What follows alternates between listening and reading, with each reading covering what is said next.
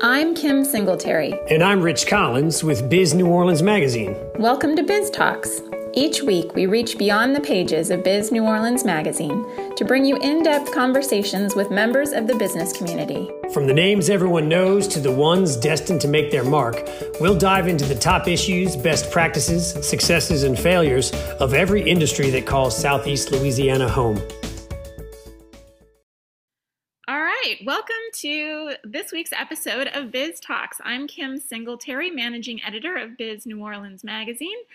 And this week, as things finally start to cool down, we're going to spice it up a little bit and specifically talk to the man behind the iconic blue and white label with the green top, um, the hot sauce that has been a staple in Louisiana kitchens and restaurants forever now, and whose popularity has spread around the world. Alvin Adam Baumer III is the third generation to lead Crystal Hot Sauce, which will celebrate a century in business in 2023. Um, but he has been known since birth by the nickname Pepper, which he got from his grandmother Dottie Brennan. Um, he worked at New Orleans Tourism and Marketing and has worked at the New Orleans Convention Center and has done marketing and operations for the Commanders family under the tutelage of his aunt, Ti Martin, and his great aunt, Ella Brennan. Uh, joined Baumer Foods, his family's company, uh, seven years ago in 2014 in quality assurance uh, became COO in 2017 and president in January of 2019 when his father moved to the role of chairman. So thank you and welcome, um, Pepper. Well, I appreciate it, Kim. Thanks for having me on. So this is this is kind of fun because obviously, um, long before we even moved to New Orleans, we we had Crystal hot sauce on the table. So it's kind of neat to talk to you. Well, um, I appreciate that. Yeah. I wanted to talk to you first about um, this is one of the things that kind of gets thrown out there all the time and one of our editors wanted to ask me about it your grandfather when he bought the business it was a snowball syrup business and the the story is that he found the recipe for hot sauce in the drawer of the company's archives. Is that correct? That is 100% true. So you guys went from snowball syrup to yeah completely different business model for sure. Uh, yeah. the the guts to go to jump from a snowball to a hot sauce company it was very very brave i must say. Yeah. And and then the and so another thing that kind of surprised me is that your your product is only made it's got three ingredients right that's it that is it uh aged cayenne peppers vinegar and salt and where do you get your cayenne peppers so majority of them are all grown in mexico uh, and then kind of shipped over here. And, uh, and our vendors, uh, some vendors actually do crush and produce the mash in Mexico and then rail it over to the States. Some will actually truck up the peppers from Mexico and crush in El Paso and uh, Las Cruces, New Mexico area, and then they send to send to us on rail. So, and then you guys did preserved and canned goods um, for a we while did. during World War yeah. II. What happened there? How come you don't do that anymore? So, give you a little, I guess, history about my family. So, my grandfather, as you said, went to his soon-to-be got a loan to purchase a snowball syrup making company. Inside the snowball there, snowball syrup making company's archives, found the uh, recipe for crystal hot sauce. Flipped this business model completely and started making hot sauce. From there, uh, he just kind of started getting into all kinds of stuff with food. We started canning uh, sweet potatoes, peaches, fruits, started making preserves, and then we landed the contract for World War II with the government. And so you would get, um, okay, I guess they're now called MREs now, but in your MRE from the World War II, you would get a tin of crystal uh, preserves. And so my dad said even when we were still on Tulane Avenue, uh, randomly he'd have people come into his office and just say, "Hey, oh my God, you saved me, uh, saved my life while we were in, overseas fighting the war." Just from that, the biscuits and jelly that they gave us. So that was always fun to say. And my grandfather used to always say that the Atlantic Ocean must be sweet because they lost so much of the product being shipped from the states to overseas. So all of the the preserves was that was that stuff from Louisiana, or were you guys shipping oh, yeah. produce? Okay. Yeah. So especially like our strawberry preserves, uh, as a matter of fact, I'm pretty sure we owned a big like farm uh and I'm drawing a blank on what where uh Oh, Ponchatoula. Thank you. Thank you. Thank you very much. Yeah. yeah. Yeah. So we actually owned like our uh a big farm there. And as a matter of fact, and we sold that I think in the late 80s. But unfortunately, um we just kind of started going away. The hot sauce business started growing, and the other condiments that we made started growing, and it just was cost prohibitive to start kind of canning our own things, and it just unfortunately fell fell out. And so we kept with uh, the preserves for a long time, as well as the mustards, but those went away after Katrina. Oh, okay, okay. Yeah. So, so tell me what the company looks like today. Everybody knows about Crystal Hot Sauce, but you guys don't just do hot sauce.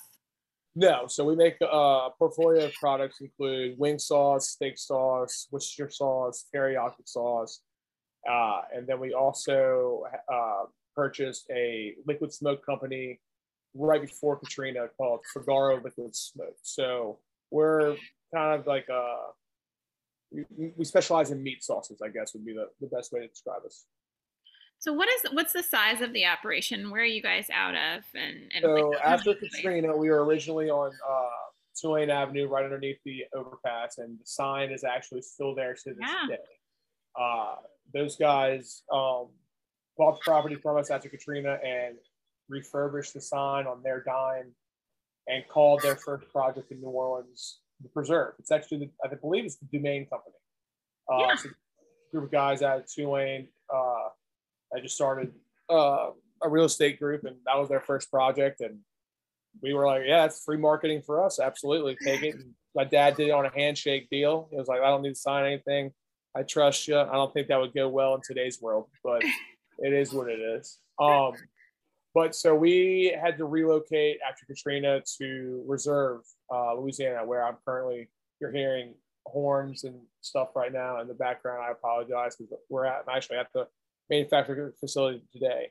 But so we're in a 180,000 square foot facility um, with four linear lines, about 120 feet each, and uh, an 80,000 square foot warehouse.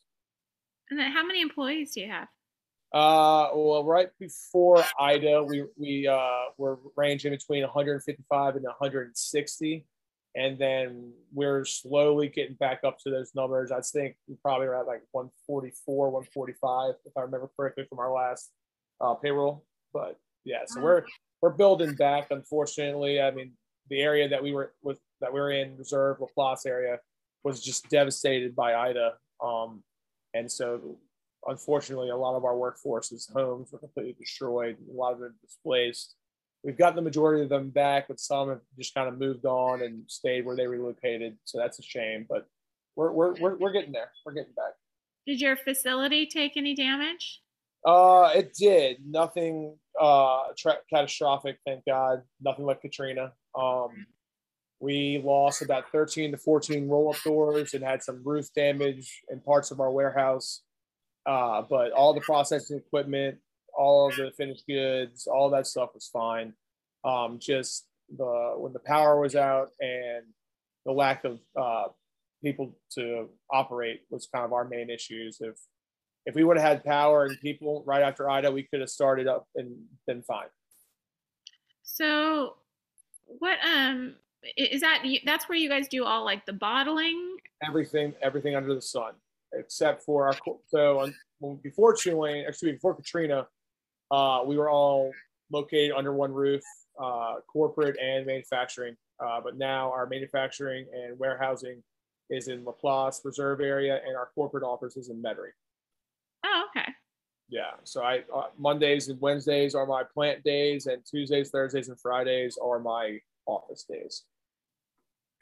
So I have so many questions. So they Yeah, I know. Feel free. Yeah. okay, so you took over and you're you're young to be running this company, right? So you because you took over in 2019 and you're uh, you early 30? Right when I was 30. Yeah. Right yeah. I turned 30. Yeah. So okay, so not only are you a young person to be running such a big company, but then you had the you had COVID hit. Um, which obviously did a, a, huge number on our hospitality industry, on food service. How did that affect Crystal? How, how much of the how much of your sales is retail versus food service? Um, our retail business was coincidentally wasn't as affected as one might think. Right. Uh, our retail business kind of it's a retail business more regional, whereas on the uh, on the global hot sauce market, like we're we're worldwide, but our I guess our food service area is kind of I call it the Southeastern Conference because I'm a sports fan. So the SEC is kind of our bread and butter in, in retail. Uh, but unfortunately, um, our biggest hit was in the New Orleans area, where uh, because of the restaurants and everything were, were closed down. But I mean, Texas, Alabama, Georgia, Florida, all of them were open. So we really didn't. We were about running eighty percent of our food service uh, sales compared to other people. So we were actually pretty fortunate there. Um, 2020 though, if you supplied a grocery store or if you owned a grocery store for that matter, you were you were sitting pretty. I mean, people yeah. were, weren't going out. People weren't going out to restaurants. There's one you couldn't because they were closed, but everybody was just one, just kind of trying to figure out what the hell was going on in the world. And people wanted to kind of just be, but stay with their families. They didn't want to hang out with many other people because everybody was scared. So everybody just started cooking from home. And with that, people kind of, I guess, fell in love with it again.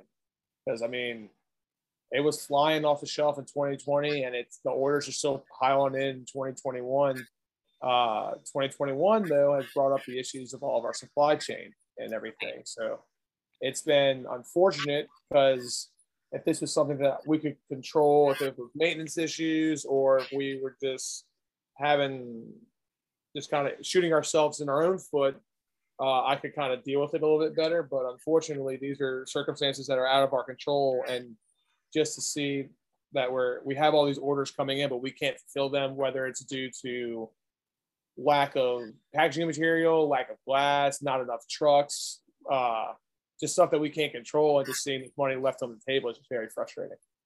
Right. That's yeah. I was that was the next thing I was going to ask because I think pretty much everybody that's that's been kind of the the downside. I've heard like even like a like a spirit Halloween store, you know, they're exactly. they would people are dying to, you know, more dying this year to buy all these costumes and just really celebrate and and then you go there and they don't have they don't have anything. And so I it's I would assume it's kind of the same is that people are cooking from home, people are you know, eh, eh, wanting to use this product, and it must be very frustrating to yeah, not I mean, be able to fill those orders.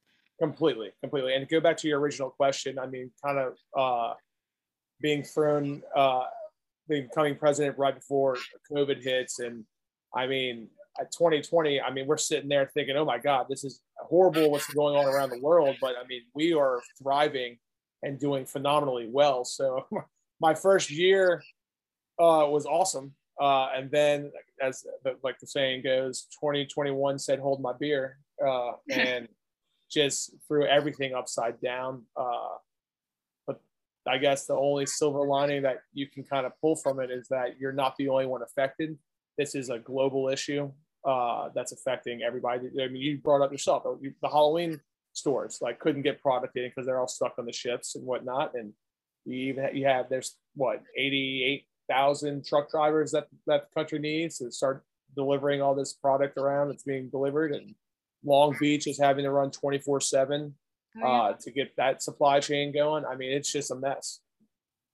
So what you you've grown up as part of this kind of royal family in the culinary industry here, um, and you've learned from some of these you know iconic people and like Ti Martin and Ella Brennan and and and then your own father and grandfather. What are are there some lessons that you have taken from them that have, have helped? Uh, I guess the one lesson uh, that I've taken is pretty much that there's more than one way to go through a wall. It's an analogy that you have, you can go over, you can go around it, you can go through it, and that's essentially what we've been. Everybody's been having to deal with is just adapting and taking it, taking everything in stride. Is the only way that you can survive right now. Because if you're trying to think, oh, we need to do it this way because this is how we did it previous previously. I mean, you have that we can't do it previously because the way we did it previously because one we don't have the material to do it that way, so we had to think of another way to do it. Right. Um, we're, for example, our uh, our neck bands that we put on uh, like on shrink wrap onto our glass bottles. Uh, we were out of those for six months, so we just had to adapt. And I mean, you'll go to the grocery store and you'll see a bottle of Crystal that we all know, but you'll have a lime green neckband on it, or a black neckband on it, or a red neckband on it. It just you had to do with, with what you had and got it to the store and it's an eyesore, but I think everybody is understanding of where we are in the times now that they weren't really they didn't care. Yeah, no, absolutely, and I don't think they're not they're not buying it for the neckband. So exactly, exactly. Um, so do you see? I'm sure you're talking to other people and in the industry and stuff. Do you see? What do you see supply chain wise? You, are you kind of holding in there till the end of the year? Are you trying to like?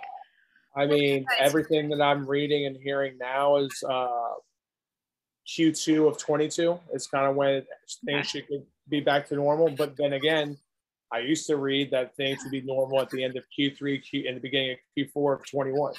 Uh, it's it's a crapshoot, unfortunately. Um, I guess technically, if you look at it now, we're starting to see a little bit of su- supply chain issues alleviate, but I don't necessarily know if that's due to the supply chain opening up or if that's just because we're not running as full capacity as we should be coming back from Ida. So we're getting back from Ida. Um, uh, again, this is nothing like Katrina was to us. We didn't run our own product after Katrina uh, until two and a half years after Katrina. We were up and running in two weeks after Ida. So this is a cakewalk compared to Katrina. Right. But we're still feeling the effects. I mean, like I said, our labor force was completely devastated out here.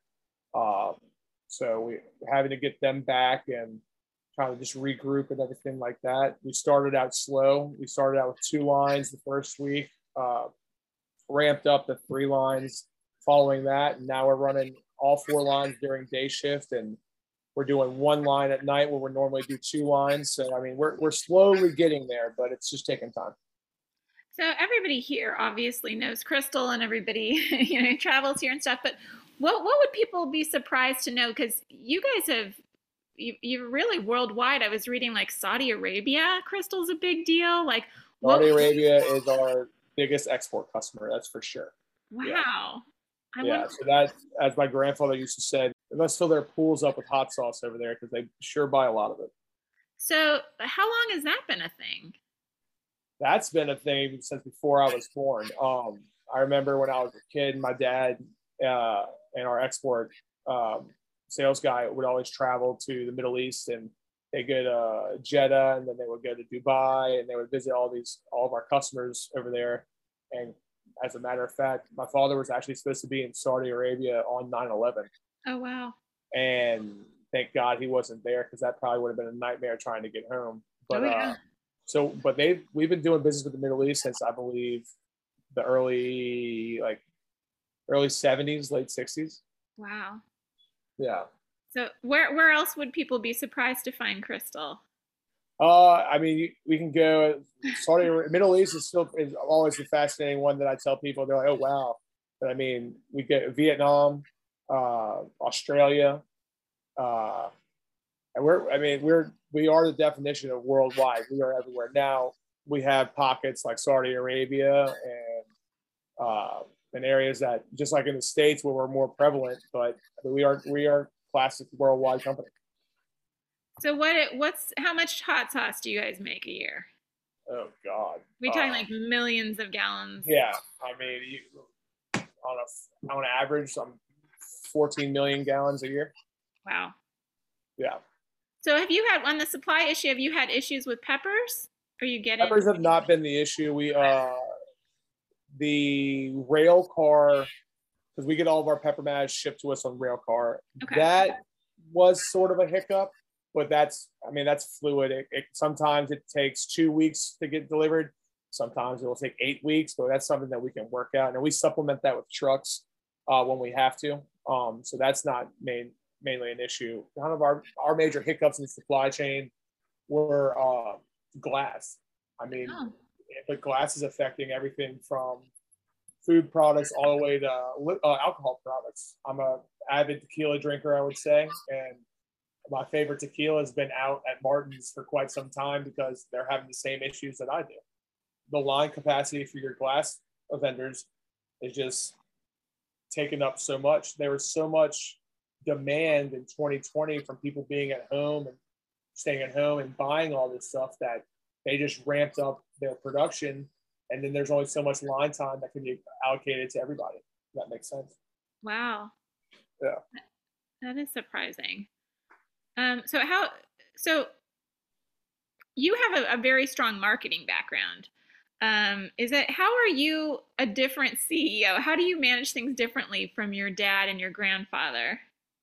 Uh, I would go. I can only really attest to my father because when my grandfather died when I was very young. Uh, but for my dad, my dad was a nut and bolts guy. My even to this day, my father can go out and walk by a machine and tell me that that that bearing's about to go. This needs to be replaced. Vice versa. He was very mechanically inclined and well more than I am. I'm, I'm, but he uh, he focused on the machines and the products at hand, whereas I felt the opportunity, best opportunity for our growth was to focus on our brand okay. and kind of went with that. Uh, uh, we just launched a new campaign with a local uh, advertising agency called Brand Society in town. Uh, it's how New Orleans does flavor uh, yeah. that we've been kind of that I'm sure that you've seen all around town, and that's just kind of the niche that we're trying to go with. We're uh, a funky New Orleans company that just kind of intertwines with the culture of the city, and that's what we're going with. Okay. Um, are you? So, uh, so tell me the other the other thing that you guys have done um, since you've you've um, come on is you did a virtual jazz fest. Uh, we did. I wouldn't call it a virtual jazz fest, but so we were in talks with Tipitina's uh, prior to COVID about sponsoring their Free Fridays uh, right. series during the summer and then COVID miraculously came to came to town and shut all those plans down. But just like the hosp- our friends in the hospitality industry, our friends in the music industry were struggling left and right because there were no gigs to perform, there were no ticket sales going on, and Tipitina's being in the institution that it is, they were kind of in dire straits, kind of figuring out how to survive and we came up with this concept that I think everybody was hugely in favor of Because one, it got put musicians back to work. It got the people excited to do something rather than just sitting at home watching Tiger King. You could you could turn on your you could turn on the computer and watch a watch a show that even though you're not there in person, you knew that was being recorded live and you just kind of still got that feeling. So we were very happy to help them out in that venture and it actually took off. Um, a lot of people they did more and more shows throughout throughout the pandemic, and uh, it was a it was a godsend actually. Are you guys still doing that? Uh, we are still uh, we partnered with Tipitina's again uh, with their Free Friday special since they brought it back this year. Uh, but we're yeah we're still heavily we're still heavy very much involved with Tipitina's and that's that seems to be like that's very much a part of the brand of really really focusing on new orleans and louisiana and- correct. I mean the way that we thought about it everywhere you go if you're in bangor maine somebody has a new orleans jambalaya or a new orleans po' boy. I mean every the, the new orleans culture and food scene and music is just world renowned so why not don't try and reinvent the wheel. Be synonymous with New Orleans, and we are trying to do things to move forward that just strengthen that relationship with the city. And we've actually we've talked to uh, Mr. Eatwell um, in a in a past podcast. But oh, Matthew, yes, because you guys are doing merchandise too. So like you can have you know like a sweater with. Yeah, exactly. I mean, I mean, just talk about the typical New Orleans uh, friend of mine was at a juvenile concert and saw Matt wearing one of the uh, king cake hoodies that he was making back then. And I have been talking to my cousin about my friend who makes these king cake hoodies, and he saw and he was like, "Hey, my cousin knows that guy who makes it." Coincidentally, it turned out to be Matt, and the rest is history. Matt called me and was like, "Hey, I met your cousin. By the way, would you want to do a, a sweatshirt?" I was like, fuck it. Let's So go has- for it. Yeah. Has that gone well? Uh, that went phenomenally well. Um, we originally when we were going this, it was so fluid when we started talking about it, uh, and then the pandemic hit. Everybody, we were started doing well. Hell, everybody's at home at sweatpants. Why not we do this? Make this, uh, I guess, hobo chic loungewear, if you want to call it that. uh, but one of the cool things that went with that, we donated all the profits to the Greater New Orleans Foundation for the hospitality industry from that cause. So uh, we did that, and we did that. Uh, I think we reordered like three times, and we raised, I think, close to forty grand, if I'm not mistaken, uh, and that we donated to uh, the hospitality fund at GNO Inc. And uh, there are plans possibly for us, Matt and I, to kind of think up some new. New ideas, new concepts. But at the moment, right now, we're uh, which I mean, it's unfortunate. I just I can't go out and do things right now, just with the pandemic and the way the world is right now. yeah, no, absolutely. Yeah. Um, well, so this has been super fun, but I, I wanted to I wanted to talk. I wanted to end on um, talking about the the industry in general. I was reading um, a report. It was Fortune Business Insights that were saying the hot sauce market is going to just keep basically getting hotter. Haha.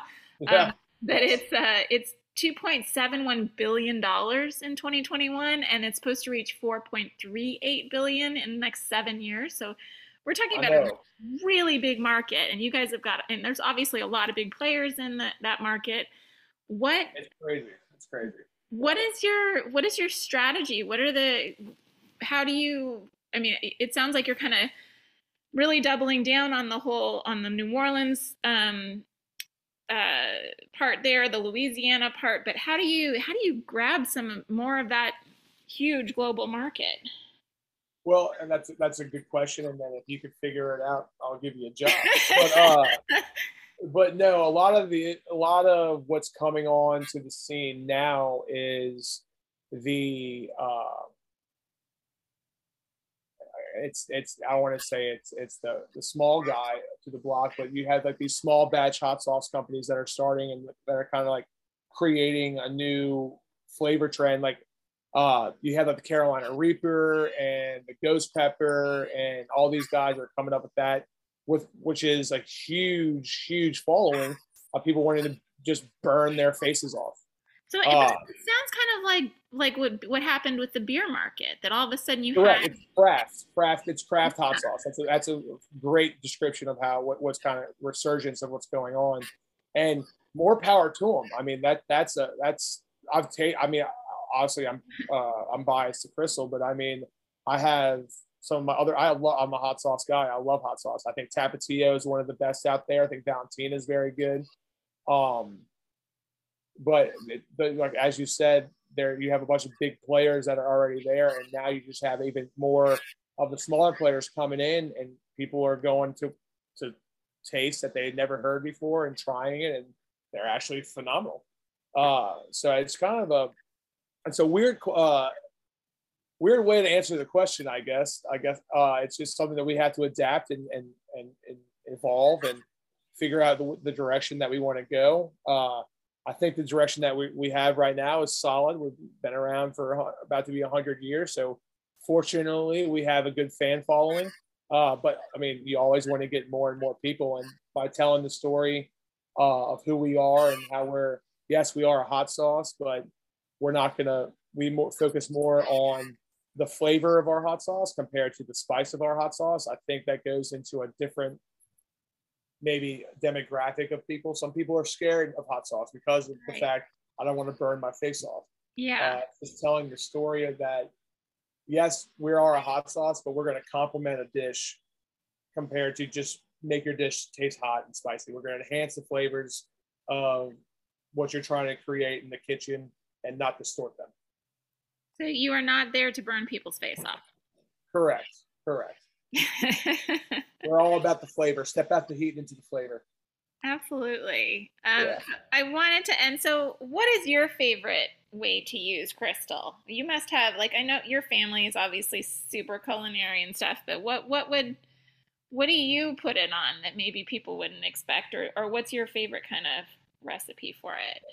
Uh, my wife Katie always kind of cringes when we go to dinner with my dad because he throws it on salads. I, I'm not that bad. Uh, but I guess one of my favorite things, I'll uh, I do it in barbecue a lot, where I'll uh, obviously uh, I'll smoke wings and then I'll have a buffalo. I'll make my own. We'll use just got hot wings. I'll smoke them there, but I also use it. I marinate my my pork butts in it. Um, I do fried chicken with it and the, and the buttermilk and the brine. Uh, what else do I do? I mean, you you you name it, I've done it.